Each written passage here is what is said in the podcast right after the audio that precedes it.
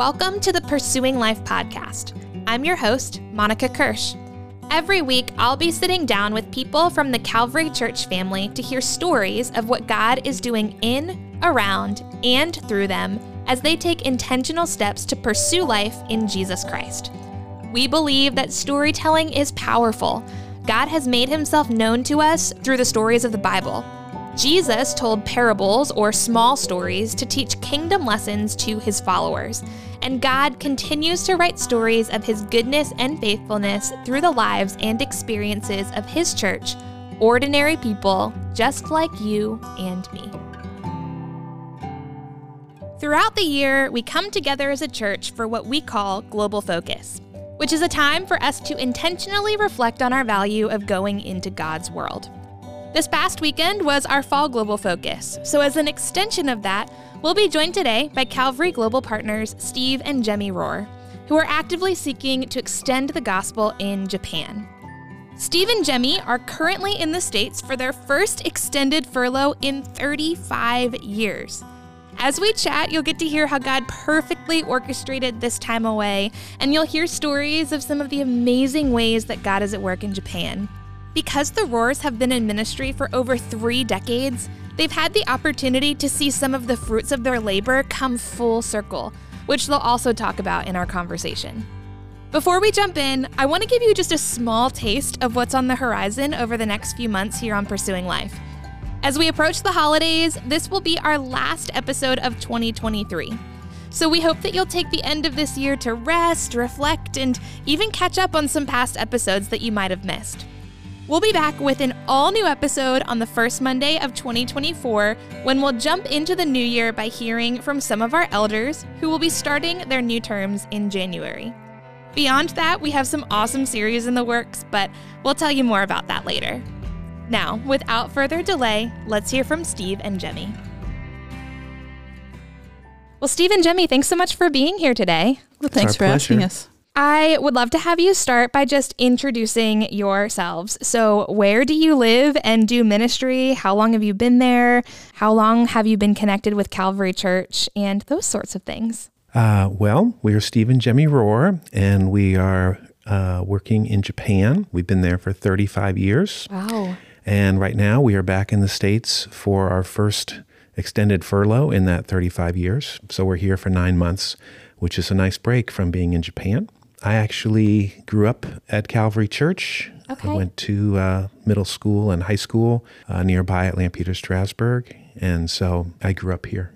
I got connected to the church through Steve. Okay. Um, his mother was on the missions board, and she was very influential in getting us with global partners with, with Calvary. Okay. So, this is your first extended furlough in 35 years. What has that been like? So uh, we went to Japan as bivocational missionaries. Okay. And so I was supporting us, or we were both were working as teachers. Okay. And then after Jemi had children, she stayed at home and I was working to support us. And then I was volunteering in the church and doing other work as a volunteer. And so because I was working in schools, I had to be there for school. And so the only time we could come back was in the summer. And so we would come back in the summer every three or four years, like for six weeks or something like that, which um, was very hectic. And so, you know, trying to see our parents in different parts of the country. And we usually only had like two weeks, maybe three weekends at Calvary Church. And so I think there are many people that have been praying for us that recognize our names, but they've never met us. And so it's been really great to be here and be able to just be a part of Calvary Church and attend ABFs without being the speaker every time. Yeah. and so that's it's been very nice and uh, much less hectic for us. Good. How long have you been home and then when do you plan to go back? We came to the to the states on June eighth, and we will return the end of February. Okay. That is a nice extended time. Yeah, about nine months. Yeah. What have you been up to so far? Well, at the beginning, we were able to go to Seattle and arrive four hours before our oldest daughter gave birth to her first child. So we were able to spend two weeks just cuddling and enjoying him. So that was a lot of fun. That sounds so fun. And then our second daughter had her first baby about two weeks ago. Okay. And that has also, it's been just amazing, God's timing, because neither of them were pregnant when we set up this time to be home. And just the privilege of being with them and being able to see those babies right after they were born and hold them and pray for them. And I didn't really, I kind of assumed that was something I was giving up mm. when we went to Japan, that we would miss out on those kind of things. Yeah. But God has blessed us. That's really exciting. Is it your first two grandchildren, or do you have others? We have two in Japan. Okay. So our son lives in Japan, is married to a Japanese, and he has a girl and a boy. Okay. So four and two and a half. Okay. Oh, so they're still in that really young, fun age. Mm-hmm. Yeah, they are. Oh, and we wow. get to babysit them regularly, so that's that's exciting. Yeah, yeah. I love God's timing when he brings us those unexpected things and and how special to be able to meet your two newest grandchildren so soon. Yeah. It's a big blessing. Yeah. Jemi, you said you didn't grow up here at Calvary. Where did you grow up? My parents were missionaries to Thailand. Okay. And so I grew up, uh, they left when I was a year old to go to Thailand, and then they came back to the States when I was 11. Okay. So um, my youth was in Thailand, and then they moved to Georgia, and so I lived there until I went to Wheaton where I met Steve. All right. But I was born in Harrisburg, and my parents are both from Pennsylvania. No way. Small world. Mm-hmm.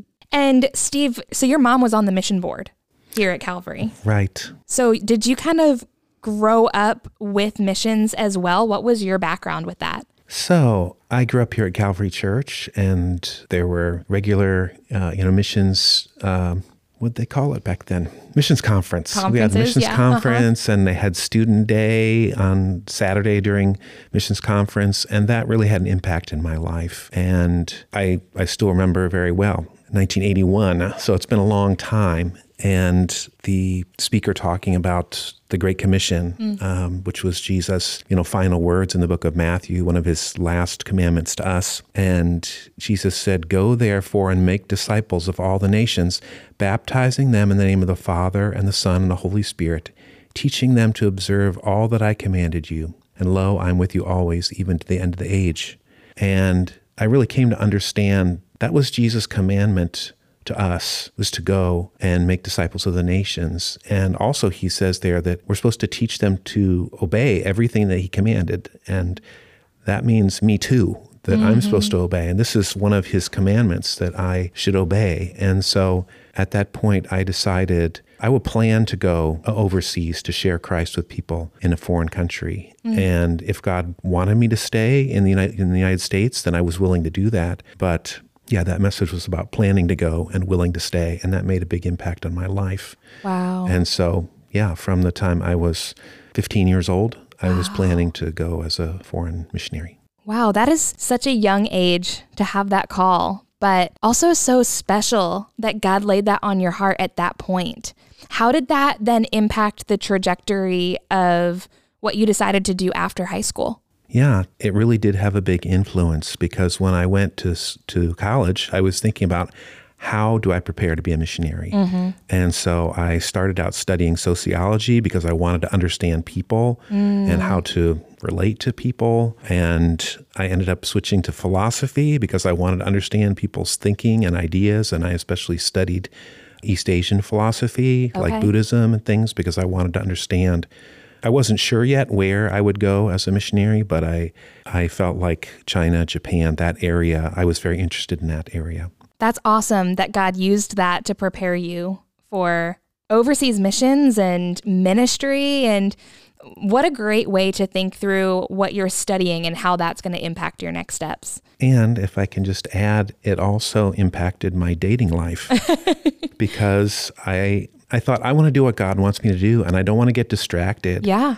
And just like settle for living a comfortable life in America, which there's nothing wrong with living in America and you know, we need people to be a light for Christ here, but I didn't want to get distracted from what God wanted me to do. Mm-hmm. And so when I went to college, every girl I asked out, the one of the first you know discussions I would have with them was you know what are you thinking about your future and yeah. you know what are you interested in doing and do you have any interest in going overseas uh, like to share Christ in the future and so usually I asked out missionary kids so yeah. and that's how I met Jemi. Yeah. So did you know that Jemi was a missionary kid? Mm-hmm. You yeah. did. Okay. I okay. had heard that and we met at a missions meeting. Oh, cool. Yeah.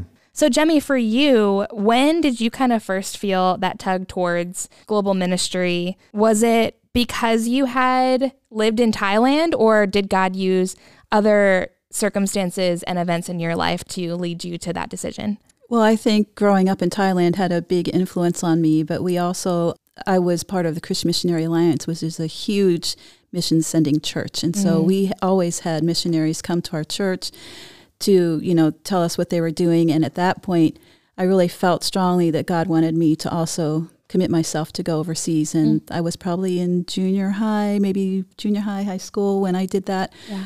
And also, I, the same as Steve, I knew a lot of people who had dedicated themselves to be missionaries and then for one reason or another didn't end up going. And so I also decided that if I was going to date somebody seriously, it would have to be somebody who wanted to go overseas. Mm-hmm. And I also studied sociology and anthropology because okay. I wanted to study cultures and people. And at that point, so Steve, you said that you were thinking maybe China, Japan, an Eastern Asian country. Did you have any sense of where God might be calling you at that point, Jemi? I didn't really feel a call to go back to Thailand. Okay. Um, when I was in college, I had a six month study program in Africa. Okay. And I had a good time, but I did not feel like that's where God wanted me either. Mm. I did feel like Asia was probably where I wanted to be. In one of my anthropology classes, they were talking about the high suicide rate among high school and junior high kids in Japan. Oh, wow. Because they don't get into the university they need to get into or just other reasons. And I just remember thinking somebody needs to go and tell them the hope that they can have through Jesus Christ. And mm. that's where my interest in Japan started. That's pretty incredible that God brought the two of you together with individual passions and very similar trajectories of where you thought he might be leading you. And then also with very similar questions and goals in dating as well. As a high school student, I was thinking very deeply about life. I was kind of a deep thinking guy, so kind of serious. And I saw that knowing Christ gave real meaning and purpose to life. Mm. And I also heard about Japan, and Japan still has the highest youth suicide rate in the world. Really? Uh, more than 500 kids, first through 12th grade, committed suicide last year. And so I thought, you know, Christ has given me so much purpose in my life. And I wanted to share with people in Japan that mm there is much more to life than tests and academics. Yeah. I think that's a, a rate that one is alarming, mm-hmm. and two, I would have never known. There, yeah. There's so much pressure on kids to get into the to a good elementary school, which then allows you to get into a good junior high, which then allows you to get into a good high school, which allows you to get into a good college. And if you can get into a really good college, then you're guaranteed a job that's a good job. So if you if you can't meet those steps, it's it can be devastating. Yeah. Well, w- when you said first through 12th grade, that seems so young to me. Mm-hmm. But then what happens and and from your experience, what have you seen when people do get into the workforce? Is there any kind of repercussions from that sort of mindset or even the constant pressure to succeed in what you're doing on a day to day basis? I think some people get very disillusioned mm. that this is what I worked so hard for and this is where, where I ended up. Even even in high in college, people who get into a good college are like, This is what I worked my whole life to get into. This is what is this? Yeah. There disillusionment, of, depression is common. They even have a name for it. Gogatsubyo is like May sickness because you start a new job or university in April, and a month later, you're like, wow, this is what I worked for. Wow. I want to get into how your ministry in Japan brings hope to these people. But before we do that, I want to kind of go back to the start of your story and when you said you got married shortly after you graduated from right, college. Right, two so weeks. two weeks after you got after you graduated from college. So then, when did you start to like pursue global missions from like a an agency standpoint of like we're going to put in the application, we're going to start taking steps forward. And at that point, you kind of sensed maybe Japan, but why did you end up landing on that for sure? So we were both interested in going to Japan, but we didn't want to have to raise support. We wanted to find out what Japan was like. I was actually born in Japan. Were you really? Yeah, maybe I should have mentioned that earlier. but uh, my father was working there, so my family lived there five years. Okay. But we left six months after I was born. Okay. So I grew up hearing about Japan and having contact with Japanese people and missionaries from Japan. So I had a strong interest in going back. Yeah. I didn't remember anything, but we wanted to go and see what it was like. And so we thought we'd go for a short term, like for two years. And it's at that time it was very easy to get jobs teaching English in Japan. Okay. So we wanted to get jobs, work, live there for a few years, see what it was like, ask the Lord for his leading, if that's what we should do, and if that's where we should go long term, and what kind of work we should get involved in there. So we sent out a lot of letters uh, before we got married, a lot of letters to churches, to organizations, asking, you know, what kind of opportunities there were for us. And pretty much the only response we got was from the YMCA. And so, through an amazing uh, set of circumstances, God worked it out that we were hired in Chicago, which was right near Wheaton College. So, we were both hired to go work as teachers in Osaka, Japan, which is about 300 miles southwest of Tokyo. Okay. And we both were working in the same school, a brand new international high school, uh, as English teachers there. But it's interesting because our job description when we signed up was to teach conversational English to businessmen and women. Huh. We didn't know until we got there that they actually put us in a high school, which comes right back to our desire to minister to high school students. So God worked that out God was at perfectly. work. Yeah, mm-hmm. that's incredible. So you're with the YMCA. How then, because you're now with International Chapel Ministries. Right. So how did that transition end up happening? My desk was right next to a pastor who was a pastor at International Chapel. Okay. And he invited us to, to our chapel, and we went, and we just have been going ever since. Wow. So what is ICM's sort of mission and what are they all about? So, International Chapel Ministries has started international chapels, which are bilingual international churches. And so the services are in English and Japanese. Uh, so international people can come and worship together with Japanese people. That's cool. And lots of Japanese people are interested in learning English. Even though they're not interested in the Bible or, or Jesus yet, they would come because they want to study English, talk to foreigners, practice their English. And so they could hear a message in English with the translation. So it would help their English improve. And it was really exciting for us. Even the first week we were there, there were a lot of non Christians at the, at the church, and we could talk to them and share our testimony with them in English and share Christ with them. You know, our first week at the church, hmm. which we didn't know any Japanese when we went. Yeah. And so that was really exciting. And yeah, we were praying that the Lord would guide us to the ministry He wanted us to get involved in. And as we continued attending there, uh, we really grew to love the people at the church and the people of Japan. So the first two years we were on a work visa through the YMCA, and then after that we changed to a missionary visa Okay. through International Chapel. Okay. Gotcha. Was there any time in between where you had to come back to the States or did you pretty much just stay in Japan at that point? Well, I don't think we ever had to come back, but we did come back. Uh, we came back two years after we after we left, and then once we started having kids, it got a little more difficult because it's expensive to come back. Right. So we would come back once every three or four years. Okay. At that point. Okay. We came back and changed our visa status. Okay. So we were there on work visas for the first two years, and then we switched to religious activities Gotcha. because we officially became missionaries with ICM. Right. Let me just share one of the passages of scripture that God used to encourage us as we were thinking and praying about should we stay in Japan or not. Mm. And we had really grown to love the people at International Chapel. And actually, God gave this verse to both Jemi and myself. And so in 1 Thessalonians 2 8, it says, Having thus a fond affection for you, we were well pleased to impart to you not only the gospel of God, but also our own lives, because you had become very dear to us. And that's really was our experience that we had grown to love the people of Japan and the people of International Chapel. And we wanted to share the gospel with them, but even more, we wanted to share our lives with them. And that's what we've been doing the last 35 years. So, when you moved to Japan and you were working with YMCA, you were teaching in a high school. Mm-hmm. So, what has your ministry looked like over the years and how has it changed? How has it stayed the same? What what have you experienced? Well, for me, I worked at the YMCA for two years, and then I got pregnant and had morning sickness, so I had to quit.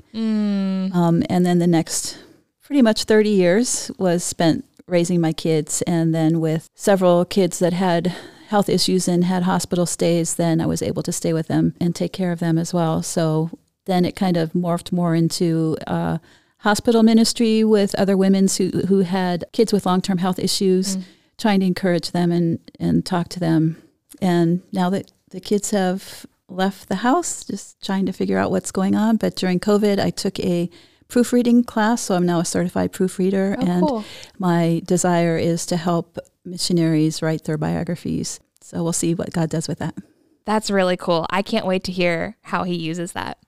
Uh, for me, I was working at the YMCA, and after working there two years full time, we wanted to focus more on language learning. Okay. And so we stopped being full time teachers and started studying language, the Japanese language, and got more involved in working with international chapels. And so that's when we officially became missionaries. And I don't remember exactly what year we became missionaries with Calvary Church, but sometime in the following years, Okay. we were officially recognized as Calvary Church missionaries. So I got involved more and more with the church, doing everything um, building and maintenance and planning activities and evangelism and discipleship. And I was trained to be a lay pastor and was got involved in preaching. And so that was exciting and very busy. And then members of our our mission started an international Christian school called Kyoto International University and Academy. And honestly speaking, at first I thought, you are crazy. You have no idea how hard it is to start a school because we were involved in the international high school, uh, also YMCA International High School, which had just begun, and we saw how difficult it was. Uh, and a few months later, the guy who started the school said, Steve, could you please come and help me? And so I prayed about that, and I felt like God was saying, instead of sitting on the, the shore watching the boat sink, jump in and help bail. And so I joined on. That was 24 years ago. And I've been a teacher and administrator at the school ever since. And God has really, I mean, there have been challenges, but God has really used the school to reach young people and their families for Christ there. And so that is still my main ministry in Japan. So he's no longer a lay pastor at the church, though. He still does evangelism and um, discipleship, but it was just too much to, to try to do both. Yeah. Oh, yeah, for sure.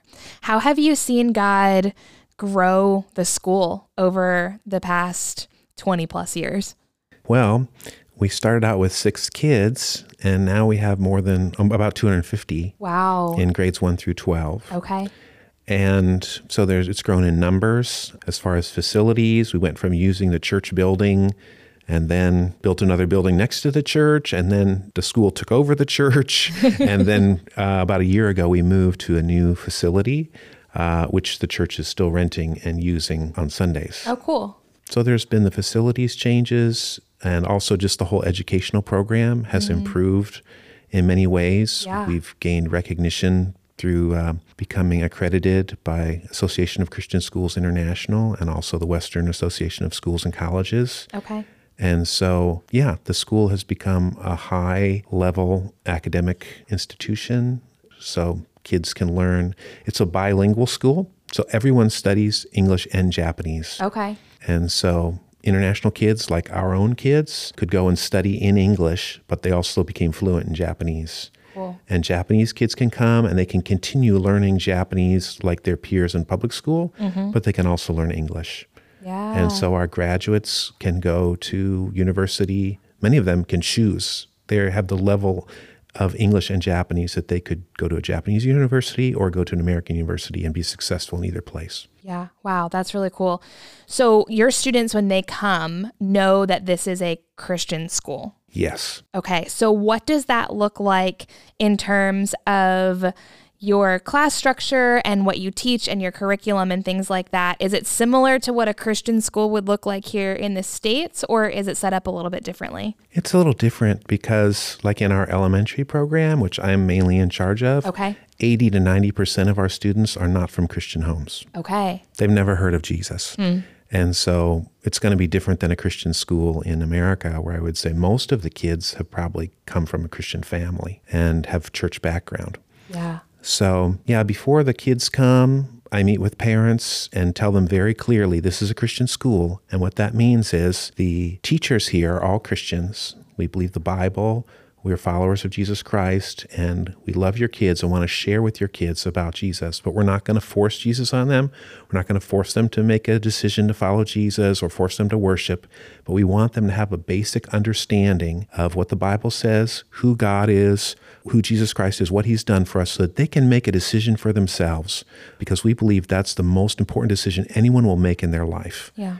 And I'll just say, you know, do you have any questions? Are you okay with this? And they're usually like, yeah, that sounds okay. Because most people in Japan that I've come in contact with are not very religious. Okay. They're more apathetic toward religion. Uh, 60% of the people in Japan are non religious or atheistic. And so they're very busy with materialism and work and just don't take a lot of time to think about religious things. So most of them will say, yeah, it'd be good for my kids to think about that, to learn what other people believe and, you know, learn about other cultures and things. With the suicide rate in mind that you spoke to earlier, how are you intentional to share the hope of Jesus with these students? And how have you seen him change lives? Mm. Yeah, from first grade, we're telling kids, you are made by God, you are loved by God, you are valuable, not because of your academic ability or how well you can dance or how, how well you can do math, but because God loves you. You are valuable, and the person next to you is valuable too. And so, in all of our classrooms, we have posted there's classroom rules and there's God's rules. And mm. God's rules are love God and love your neighbor as yourself. Mm-hmm. And so that's something we want them to understand from the time they're in first grade that each person is valuable. So we give each of our students, starting in first grade, we give them a bilingual beginner's Bible, Okay. which is like a Bible storybook, which they use in first and second grade. Okay. And then later on, they'll receive, we use different like paraphrases or different versions. When they're upper elementary, they'll receive like a Gideon's type bilingual English and Japanese New Testament. Okay. Yeah, and we've seen, you know, kids come to understand that Jesus loves them. As as I said, we don't force kids to make a decision. We don't say, you know, raise your hand and repeat after me. But the kids are coming they're they're reading the Bible every day. They're hearing about Jesus, so they grow to love Jesus. And we have like joint homeroom praise time once a week, and they're like singing to Jesus, and they learn uh, what sin is, and they learn that if you confess your sin, uh, Jesus is faithful and righteous to forgive us our sin and cleanse us from all unrighteousness. So they are learning to live out faith kind of without even realizing basically they're acting like Christians. Yeah. So that's exciting. I, so I would say most of our students, by the time they're finished with elementary, they believe in God, they love Jesus, they know that they're loved by God and they're valued by God. And so I think that's the the best deterrent to suicide is to know you're valued by God. Mm-hmm. But I will just say, you know, there's a lot of peer pressure as they go into junior high, social media and things. There's a lot of other voices that get loud, and and so many of them, even though they were eagerly learning about Jesus as in elementary, they become a little more cynical mm-hmm. in junior high and senior high. So mm-hmm. Yeah. You said a lot of these families don't know the Lord. So, as their kids are going through school and learning about the truth of Scripture and coming face to face with who Jesus is, have you seen that then have impact on the families? Yeah, yeah. Um, there was a, a family just recently where the little girl um, got the Bible and she would go home and, and uh, tell her mom about what she was learning about the Bible. And so the mom said, Well, let's start reading the Bible at home. And so they started reading, and um, the mom said, This is great. I wish I'd known about this a long time ago. It would have saved me so much misery in my life. And so she became a Christian, and her daughter became Christians. They were, um, you know, praying and reading the Bible together at home, and started going to a church near their home, and were seeking baptism. So, Wow. Praise the Lord. yeah. That's really awesome. So, I just want to share about one experience that we've had that's really encouraging for us. When we first went to Japan 35 years ago, we were working at the YMCA. And in Japan, the YMCA is nominally Christian still. Mm-hmm. And so we said, well, we're working at a Christian school. We can share with kids about Christ. And so we started talking to kids there about Jesus and praying for them and inviting them to chapel. And uh, there was one young lady named Kazuko, and she showed some interest, and we invited her to church. But then she got a boyfriend, and she graduated, went off to college. She actually she came to Ohio State University Okay. for college, and we lost track of her. Years later, my daughter said, Dad, you've got to get on Facebook. And I was like, I don't need Facebook. She said, Dad, I'll make you an account. So she made me an account and I started looking through for, you know, old friends and kind of following friends of friends and things. And I found this girl, Kazuko. And I looked at her profile and under religion it said, Jesus is my Lord. And I was like, what? She really came to know Jesus. And so we contacted her through Facebook. And actually, while we're here in the States, uh, we had the chance to go visit her in Ohio. And she had become a Christian. And through her, her sister, and then her mom and her dad became Christians, and her daughter has become a Christian. And it was so exciting to hear of her love for Jesus and to hear about her involvement in her church in Ohio. She goes to a Japanese church there. Wow. And she just looked at us and with tears in her eyes, she said, Thank you so much for leaving your home country and coming to Japan to tell me about Jesus. And that um, that is the work of God. And it was so encouraging to us to be able to see that. And um, we're just thankful for the opportunity to share Christ with the people of Japan. Wow. That's incredible. And I I think it can be so easy for us to sometimes get a little down on ourselves for losing track of people. You know, I, I know that that's been the that's been the case for me in areas of my life where I go, man, I would really love to know where that person is now and and I just I didn't keep up with them. But to be reminded that God is still at work Amen.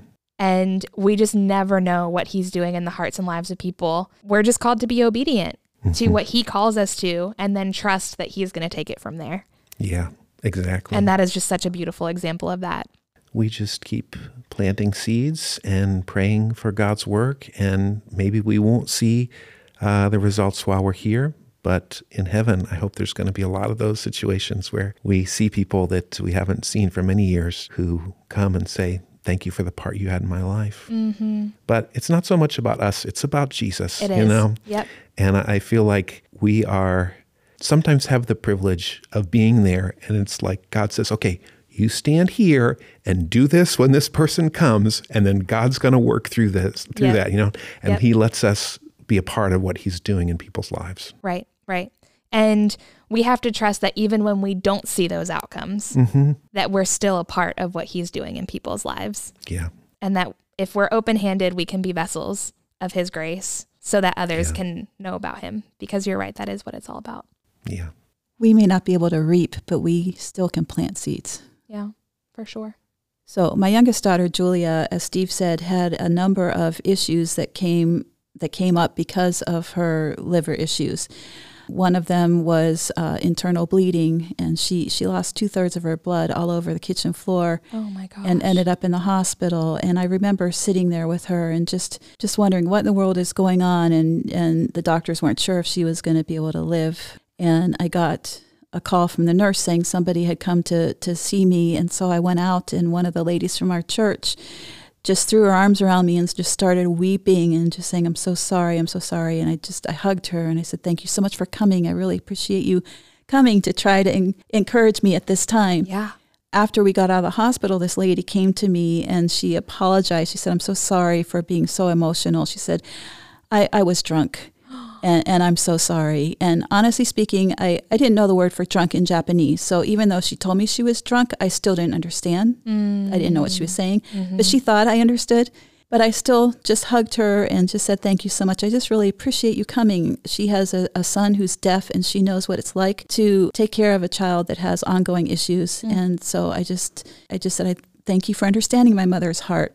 And she was so shocked by the fact that I didn't really react to the fact that she was drunk that she she went and she got help. Before that, she was actually thinking of quitting on God and leaving the church because she just could not get victory over this drinking. And when she saw my attitude towards her, she thought, you know, I think maybe I can reach out to my Christian friends and get help. And mm. she reached out to her Christian friends, and now she is one of the leading women in our church. But I had no idea, absolutely no idea that I played this part in her life at a part in my life when I didn't know whether my daughter was going to live or not. Right. And I had no idea that God was using me in this lady's life until about two years ago when she gave her testimony at our church.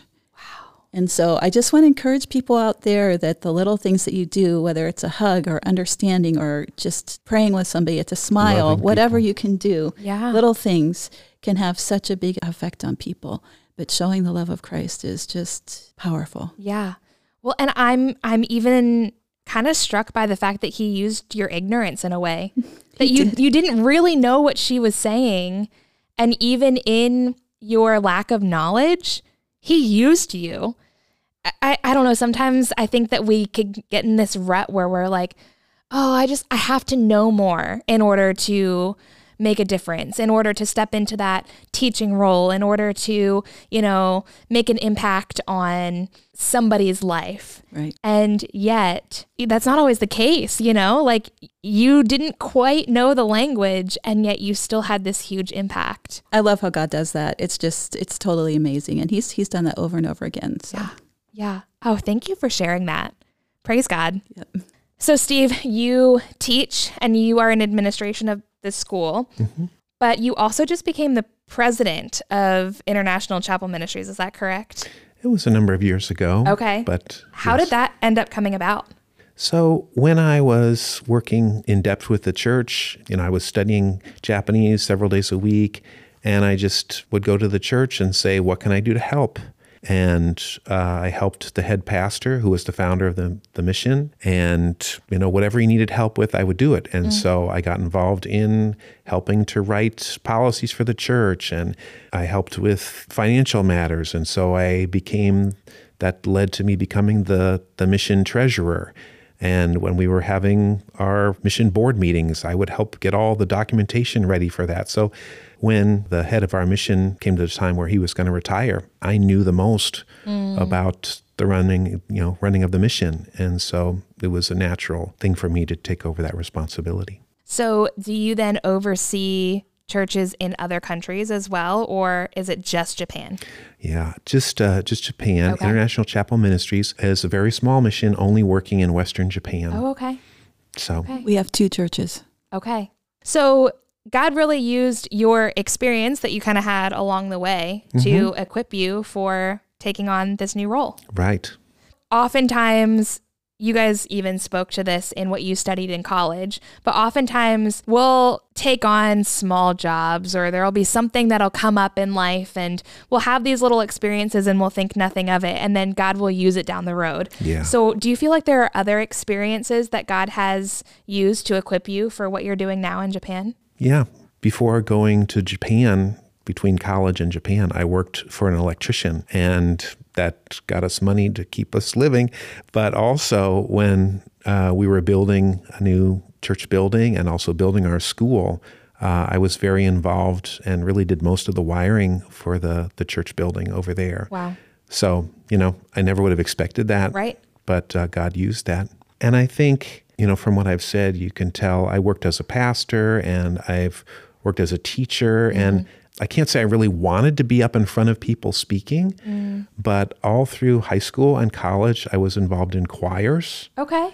And I feel like that got me used to being in front of people yeah. and feeling kind of comfortable being in front of large groups of people and just how to carry myself and not be nervous. And so I feel like God worked even through that to prepare me to minister to people in Japan. Yeah, for sure. I kind of assumed that growing up as a as a missionary kid and also spending time in Africa that um, I would be able to have a great time in Japan and not have any issues. But I feel like studying about different cultures and what culture shock looks like really did help me because I I experienced culture shock quite severely when we first got there. There were just so many things that were so different from what I was used to. But having studied that helped me to know what was going on and what I needed to do to overcome that and it was a lot easier for me to adjust because I knew I knew what was happening. Yeah. So I feel like that was really important for me. Yeah. Could you speak to a couple of those things that were shocking and, and what the differences in culture were, at least the really big ones that you experienced? I think uh, when we went 35 years ago, there were not a whole lot of foreign people there. And Okay. so we just got stared at a lot. Mm. And um, people wouldn't look away when you would look at them. So you just always felt like you were under a magnifying glass. Yeah. Also, there was not a whole lot of English written anywhere. And so we were very illiterate because we couldn't read. So even trying to figure out how to turn on the water in, in the restroom, you know, there's a sign there, but you can't read it, or how to use your washing machine. There was just those things where you're like, wow, I'm a college graduate and I still can't figure this out. Yeah. You just feel kind of stupid. you know, I mean, honestly. yeah. And also, the Japanese people, they don't come right out and say what they mean. Like Americans can be pretty blunt, but mm-hmm. Japanese people like to go around in a circle and then you're supposed to try to understand what it is they're trying to get to. And so, you know, we had some issues with not really understanding what people were saying and just trying to get used to what was going on. Yeah. I guess I wouldn't even think about that because now, in a world where, you know, in bigger countries, you're used to sort of this international fluidity, for lack of a better word, where they've gone away from words and they've started using pictures and, you know, you have different languages that are written out. But, you know, if there aren't a whole lot of foreigners who are there, you're just kind of left to fend for yourself. That sounds very difficult. Yeah, there's a whole lot more English written now, so it's it's a lot easier now. But when we first went, it was it was interesting. Oh, I bet. The technology now makes it so much easier. Yeah. Google Translate and there's Photo translate on your phone. Uh huh. you can take pictures of Japanese characters and it will translate it into English for you. And Oh, so wow. that's just like amazing. you What a blessing. Yeah, it really very helpful. is. yes. So, but I think going through those difficulties back then, the thing that helped us the most was just knowing this is where God wants us to be. Mm-hmm. We could see so clearly how He opened the doors for us to be there Yeah. That we had assurance this is where He wants us to be. And this is a phase we're going through, but we're going to make it through. Mm-hmm. God's with us. We're going to make it through this. And the person who hired us at the YMCA said, don't leave in your two years there because if you leave, you'll never experience real life in Japan because if you leave when you're having culture shock, you'll hate Japan. Right. But if you can wait until that's over, you'll end up loving it. Yeah. What good advice. Stick it out and endure. And now we've been there 35 years. Yeah, mm-hmm. exactly. Yeah. Exactly. You know, we've talked a lot about a lot of the great things that God has done, but we also don't want to be disillusioned to the fact that ministry can also be really hard and there are difficult things that we go through. And Jemi, you alluded to the fact that your kids have had some medical issues and even some of the ministry that's been opened up in the hospitals um, for you. So, can you speak to some of the challenges that you have faced while serving overseas? And then how did that grow you? And then how did God prove himself to be faithful through that? I would say one of the most difficult situations for me was my third child was stillborn. And that was just very difficult situation. And yet through that time, I felt God's peace like I'd never felt it before. It was mm. like a blanket wrapped around me. And it was through that that I learned on a very deep level the love of God. Mm. Because, you know, I think we all know that God loves us in our head, but it takes a while for that to move down into our hearts. And that was the start of it moving down into the heart for me. And so, even though I wouldn't ask for that, God grew me through that. And I'm very thankful for that. And just with everything that we've gone through with our oldest daughter had to have two brain surgeries within the space of two weeks. Wow. Um, and then um, our youngest daughter ended up with years of issues because of a rare liver disease and ended up having a liver transplant. All of these things have been very, very difficult, and yet God has never left us or forsaken us, and we've felt God with us through all those things. And it, God's used those things to bring our family very close together, and so we're all very close to each other. And so we wouldn't ask for those things, but now that we've gone through them, we wouldn't take them away either. How has that opened up the doors for you to share the love of God in the hospital that you may not have had otherwise? So I have taken time to listen to women because a lot of them, you know, nobody will really listen to them. They they say their neighbors just ignore them because they don't know what to say to them or mm. how to interact with them. And even though I may not understand what they're saying because they're using very technical Japanese and explaining what's wrong with their children, I can still listen and then pray for them when they're done or give them a hug or just try to encourage them. Um, I've had a lot of opportunities to do that.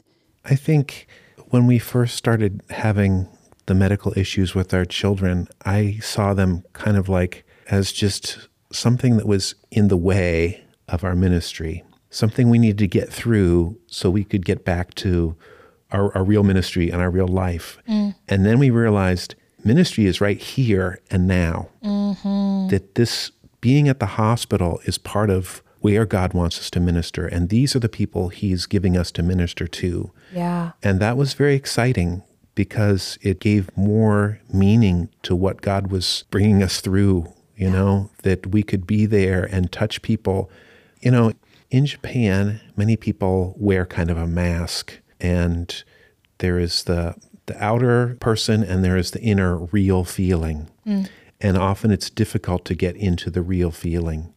But in the hospital, a lot of those masks are just torn down because it's clear that things are bad. And so people are a lot more open to sharing their real feeling and seeing their need for help. And so, you know, being able to talk to people and pray for people.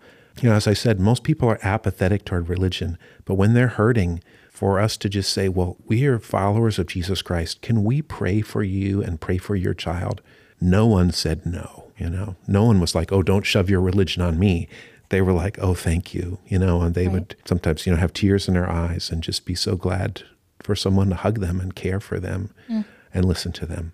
Mm-hmm. So we got to the point where we would pray before going to the hospital. Who is it you want us to minister to today? And it was God opened doors that were amazing, and it just totally changed our perspective as well for the reason why we were we were there. I feel like we became friends with many of our doctors and mm. we would like have them over to our house for Thanksgiving and one of our doctors I was able to lead to the Lord and he's going to be baptized this month. Praise God. So he yeah. I developed a thyroid problem and I went to this doctor and he was just having his miracle baby and so when wow. the baby was born Julie and I went and bought gifts and took them to him to give to her and I invited him and his family to our Easter program just saying I want to meet your wife and your daughter and they came and he started coming and said, This is the highlight of my week coming here to this chapel. It just gets me through my week. Wow. And 10 years later, he accepted the Lord. And then, yeah, we just heard that he's going to be baptized. That is unbelievable. And it gives a reason for your for your health issues as well. Right? Yeah. It's like don't put a limit on what God can do and yeah. how he can change hearts and lives and how he can even work through the things that seem frustrating or inconvenient or the things that we just say, why, God? Why are you doing this? Mm-hmm. Sometimes we don't get the answer to that. Right. But when we do get to see the fruit of it, it's even more amazing and shows his faithfulness even more. Yeah, yeah. so true. How are your daughters doing today? So, um, the daughter that had the brain surgeries is doing great. Okay. Um, and then our. So, our younger daughter many people at, at Calvary Church were praying for her, uh, especially as she had the liver transplant, uh, which was six years ago. And that went very well. Her liver is now functioning like normal. Wow. Uh, which is amazing. And because of her liver problems, she had many side effects, mm. which were sometimes life threatening. Mm. One of them was pulmonary hypertension. Uh, she developed that. So her heart would beat really rapidly, but it was not able to pump oxygenated blood throughout her body to give her body the strength she needed. Mm. She almost died from that. She was in ICU for two weeks, but God brought her through that. And then she had a liver transplant. And little by little, that situation got better over the years to the point where this past December, we talked with her doctor and asked if he would be willing to try taking her off the medicine that she was on for her heart. So this is six years after the transplant. Right. And he said, Well, we can try it and see. And then three months later, he did a heart catheterization to measure her blood pressure to see what the effect was of not taking the medicine. And he came out of that, doing that procedure, and he had this big smile on his face. He's like, these results are so good. She is like normal. She's completely normal. She said this he said this is very unusual. This is very unexpected. This is very good. And he talked to um, a specialist from a local university hospital and told him the results and the doctor the other doctor said that doesn't happen. In our uh, vocabulary, we would say that is a miracle. Yeah, it sure God did a miracle and he healed Julia. He used a liver transplant, but unexpectedly he healed that pulmonary hypertension. Mm. And so we are so thankful for God's work in answer to prayer over the years. Mm-hmm. And now, She's um she's dealing with some chronic fatigue, but she has moved to the states and she's living with her older sister, and she's able to work part time, That's wonderful. which has been really a great thing. It's allowed her to finally live a normal life, which was what she's wanted all along. yeah. And so we're just super grateful and thankful to God and for everyone who has been praying for her. oh yeah, for sure. And now we just got to pray for the fatigue, right? Yes. Yeah. Wow. Well, thank you for sharing that. Like I said, we don't always get to see the fruit of our labor. We don't always get to see the outcome of our prayers. Mm-hmm. And I hope that this encourages those who have been praying that they can now hear that she is doing doing well. Yeah, she's doing well. We are super grateful for Yeah. everyone who, who has prayed for her. Yeah. When you think about the future, you're obviously here in the States for a couple more months into 2024. Mm-hmm. Um, but when you think about the future, what are your hopes for your ministry as you continue to pursue God's heart for the world, specifically his heart for Japan? uh, we've been working in the same area with basically the same people for 35 years, which has been really exciting because I feel like some global partners kind of move around and they don't get to see what God does over the long term. But I have been able to see, like teenagers that I led to Christ, I've seen them grow up and get married and have established Christian homes and have kids and have those kids come to our school where I've taught their kids and you know see those kids following Jesus and see the parents becoming leaders in the church and that's just really exciting and I'm so thankful for that. And so we'll be going back to the same area and continue working with the same people, but I want to see our churches continue even when we're gone. I want to see our school continue. And so mm-hmm. we'll probably have about another 10 years or so before we would retire. Okay. And so I want to focus on developing future leadership and helping people. Like while I'm in the States has been a, a big step for our school. It's the first time I've been away from the school for Right. 24 since the school started. Right. And so some people are like, what are we going to do without Steve? and but that's what they need to get used to Yeah. and there need to be other people that step up and take leadership for the future so that school can thrive in the future. Mm-hmm. And so that is something that I'll be focusing on in the coming years to make sure that those ministries continue. Yeah, definitely. Jemi, you said you're still kind of trying to discern what it is that God has next for you. What is it that you're hoping for for your ministry for the future? Or if you're not sure, what is something that you're praying for? Well, I would like to use my proofreading abilities to help other people, but I'm also thinking about maybe getting involved a little bit more in school. Okay, And what that looks like, I'm not really sure. sure. But um, just praying and seeking God for how He wants me to become in- more involved. Yeah, definitely. Well, to close, I would love to just have you share a few prayer requests. One of the best ways for us to be able to focus on our value of going into God's world is to be able to pray for the world and to be able to pray for our global partners. So, what are some ways that those listening can be praying for you? Yeah, that's great. While we're here in the States, uh, we have a variety of purposes for this extended time in the States, but ultimately, the most important thing is we want to bring glory to God and give Him glory and share with people the amazing things God has done, both in our, our family and our daughter's healing, but also in the lives of people whose hearts have been miraculously changed uh, so that they have come to faith in Christ. And so, as we travel and share with people, just pray that God will be glorified through our work here, through sharing about our work in Japan. And I mentioned that our school has moved to a new campus, mm-hmm. which is great. Uh, we moved a little over a year ago, but we don't have a gym. Uh, we've got 250 students and we have an outdoor ground so when it's raining, when it's hot, when it's cold, uh, we can't use the outdoor ground. There's no place to play. Mm. And for sports clubs and things, uh, we have to rent a facility and travel by bus like 15 or 20 minutes to use rental facilities. And so for the future of our school, we really need a gym. Mm. So I would ask that people would pray that God will lead us to people who have have a heart for Christian education in Japan and would like to share financially in supporting our school in that way. I was looking at the big empty rice field across from our school and saying, Lord, this would be a fantastic place to have a gym and some parking and other things that we need. And the verse that came to my mind was, You do not have because you do not ask. So I'm asking God. And he is a big God. We need about $2 million. Land in Japan is very expensive. And so to buy the land and start building the gym would cost about $2 million. So if people would pray with us that God would provide, we'd appreciate that very much. Mm-hmm. And God is big, so He yes. can. And even if He doesn't answer in the exact way that you're asking, He may have an even better idea in mind yeah. for your gym. So we will pray for that. Thank you, you so much. Absolutely. Well, Steve and Jemi, I am so grateful that you took some time out of your schedule to share with us what God has been doing through your ministry. I know it's just a snapshot, but I just love hearing what God is doing around the world through our global partners and in the lives of our global partners as well. So, thank you for sharing part of your story and also putting on display the work that God is doing in Japan so that we can continue to pursue his heart for the world together. I'm really grateful. Thank you so much for having us here today. We appreciate the opportunity to share.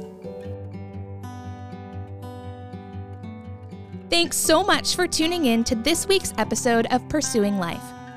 Be sure to subscribe so you don't miss any upcoming episodes. You can go to Apple, Spotify, Amazon, or wherever you listen to podcasts and click the plus or follow button.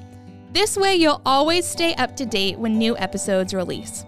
We look forward to meeting you back here next time to hear more ways God is at work as we pursue life in Christ together.